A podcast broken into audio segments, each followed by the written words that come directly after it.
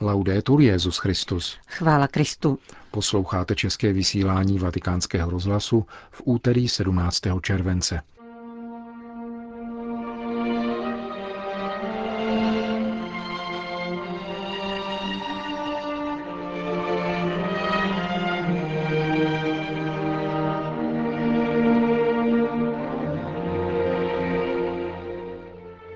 Dnes nabízíme poslední část odpovědí svatého otce na otázky studentů z římských církevních kolejí z jejich březnového setkání s papežem v aule Pavla VI. Na závěr pak naše zprávy. Hezký poslech přejí Johana Bromková a Milan Glázer.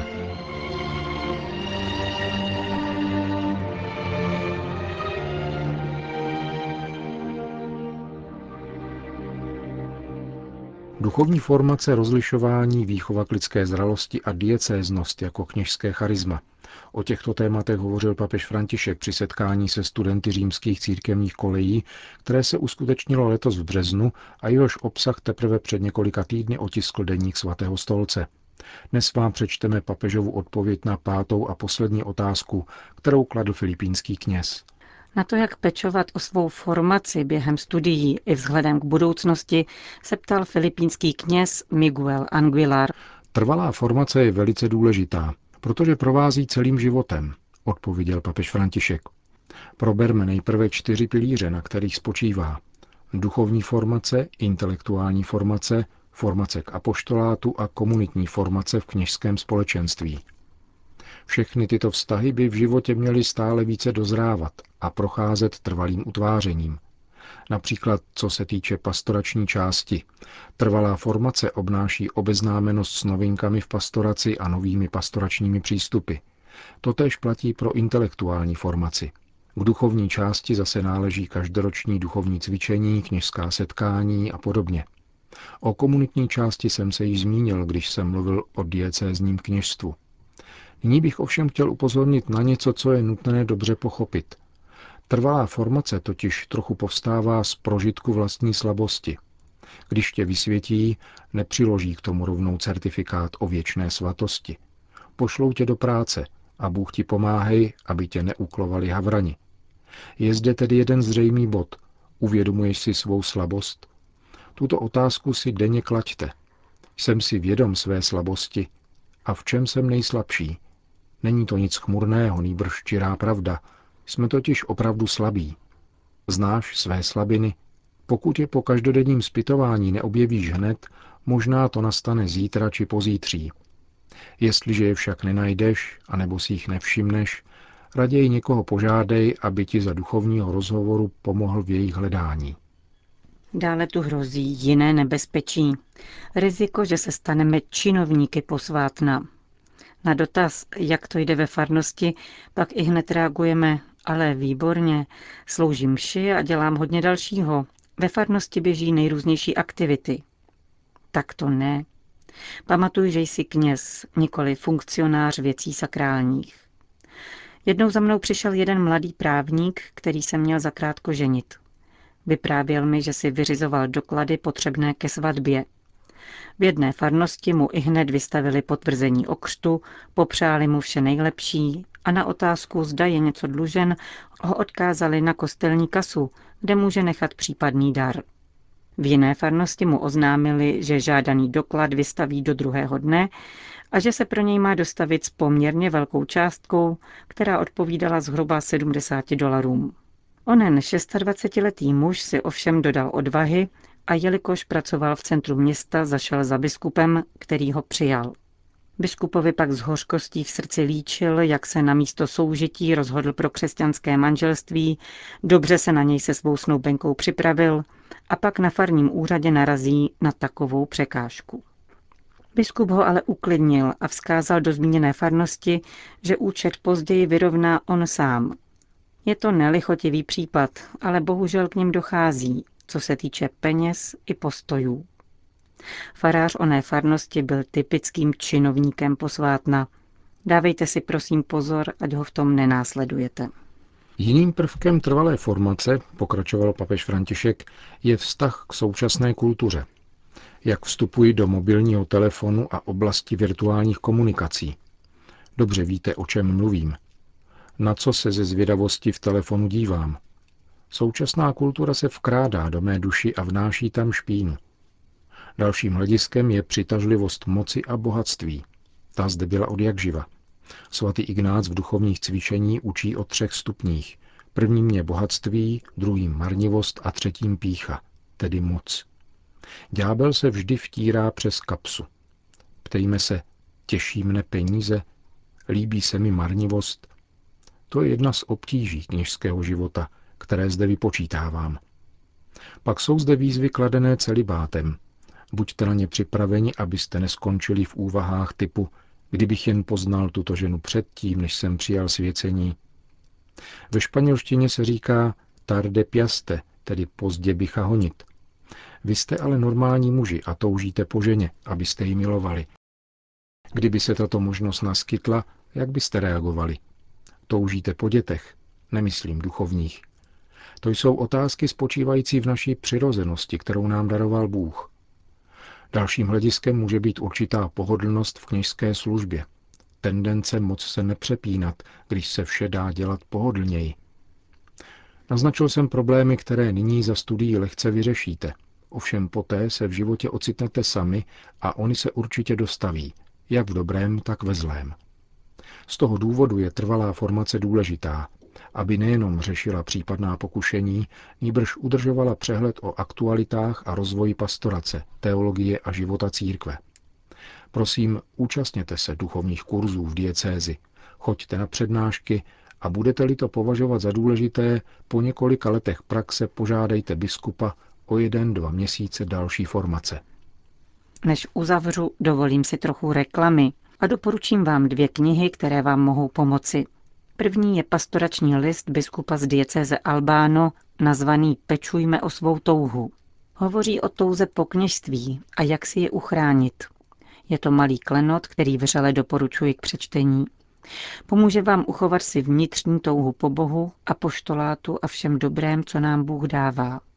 Druhá kniha vyšla před pár týdny a jmenuje se Deset věcí, které papež František doporučuje kněžím. Jsou velmi prosté. Jde o jakousi útlou příručku, kterou rychle přečtete, ale pak zaslouží opětovné čtení, abyste nezapomněli její obsah. Děkuji vám za toto setkání. Rád se setkávám s kněžími a seminaristy, protože to vždy oběma stranám prospívá a pomáhá v další cestě a ve sdílení společné víry. Takto ospravedlňuje svatý Pavel duchovní setkávání ve 12. verši první kapitoly listu Římanům abychom se vzájemně povzbuzovali společnou vírou. Modlete se za mne, za sebe navzájem, za své představené i biskupy. Kéž vám pán žehná. Loučil se Petrův nástupce se dvěma tisíci studentů římských papežských kolejí, kteří jej navštívili letos v březnu.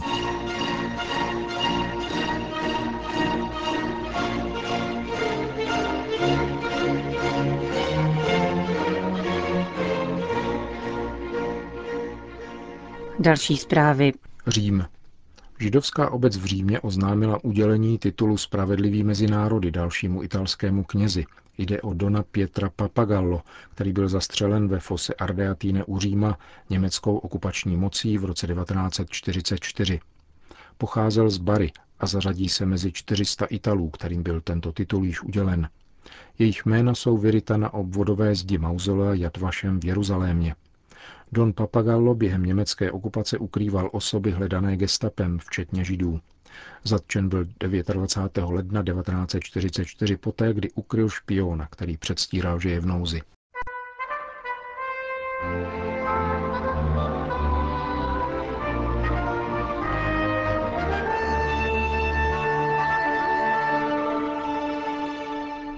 Řím. Komunita Sant'Egidio sídlící v římské čtvrti Trastevere přivítala v pondělí odpoledne italského premiéra Giuseppeho Conteho, který tak chtěl poukázat na význam tohoto katolického hnutí u příležitosti 50. výročí jeho působení. Podle webových stránek této komunity se italský premiér zajímal o tři oblasti její činnosti. Ocenil nejprve tzv. humanitární koridory, což je označení organizačního týmu, zaobírajícího se vyřizováním úředních formalit, legální přepravou a integrací imigrantů. Italský premiér poznamenal, že jde o důležitou iniciativu umožňující sociální soudržnost.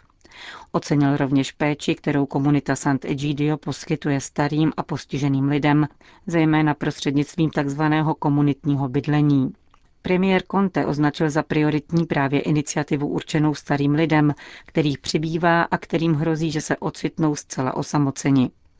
Vzácného hosta přijal zakladatel komunity Andrea Riccardi a její předseda Marco Impagliazzo.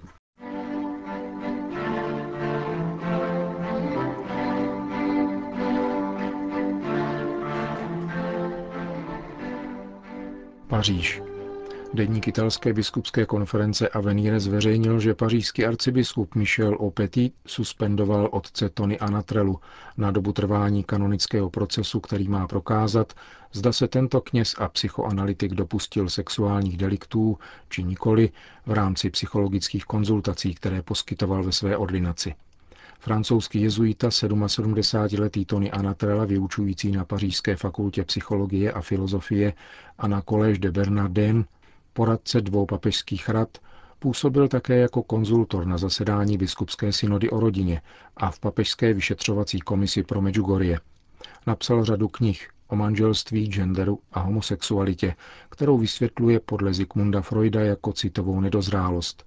Hájil proto instrukci Kongregace pro katolickou výchovu o kritériích rozeznávání povolání ve vztahu k osobám s homosexuálními tendencemi, zveřejněnou za pontifikátu Benedikta XVI. a zapovídající přijímat do seminářů muže praktikující homosexualitu nebo mající hluboce zakořeněné tendence toho druhu, anebo podporující tzv. gejovskou kulturu což potvrdil také papež František dokumentem Kongregace Proclerus Ratio Fundamentalis. Francouzského psychoanalytika a kritika genderové ideologie obvinují desítky jeho bývalých klientů z toho, že na ně aplikoval údajnou tělesnou terapii. Monsignor Anatrela veškerá obvinění odmítá jako falešná naštění a má důvěru v kanonický proces, který je veden u církevního soudu v Toulouse. Sýrie. Vatikánský deník Observatore Romano zveřejnil zprávu o dobytí města Dara syrskou armádou. V tomto městě poblíž hranic Jordánskem tak prakticky skončila válka, která od roku 2012 připravila o život nejméně půl milionu lidí a 13 milionů jich vyhnala z domovů. Město Dara s přibližně 75 tisíci obyvatel bylo podobně jako Alepo rozděleno, poté co se jeho části zmocnili ozbrojenci označující se za politickou opozici. Ozbrojené milice islamistů jsou v obklíčení a mají možnost odevzdat zbraně a přijmout amnestii.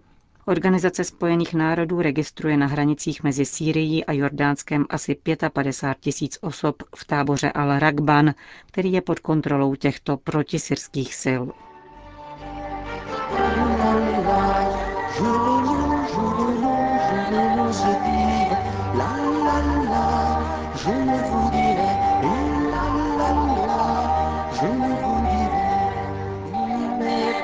Jaloux sans cause mais il est cocu du tout. Il arrête et il l'amène au rancher son va-tout. Et la la la, je le loue, je le loue, je je dirai, la la la, je le vous dirai,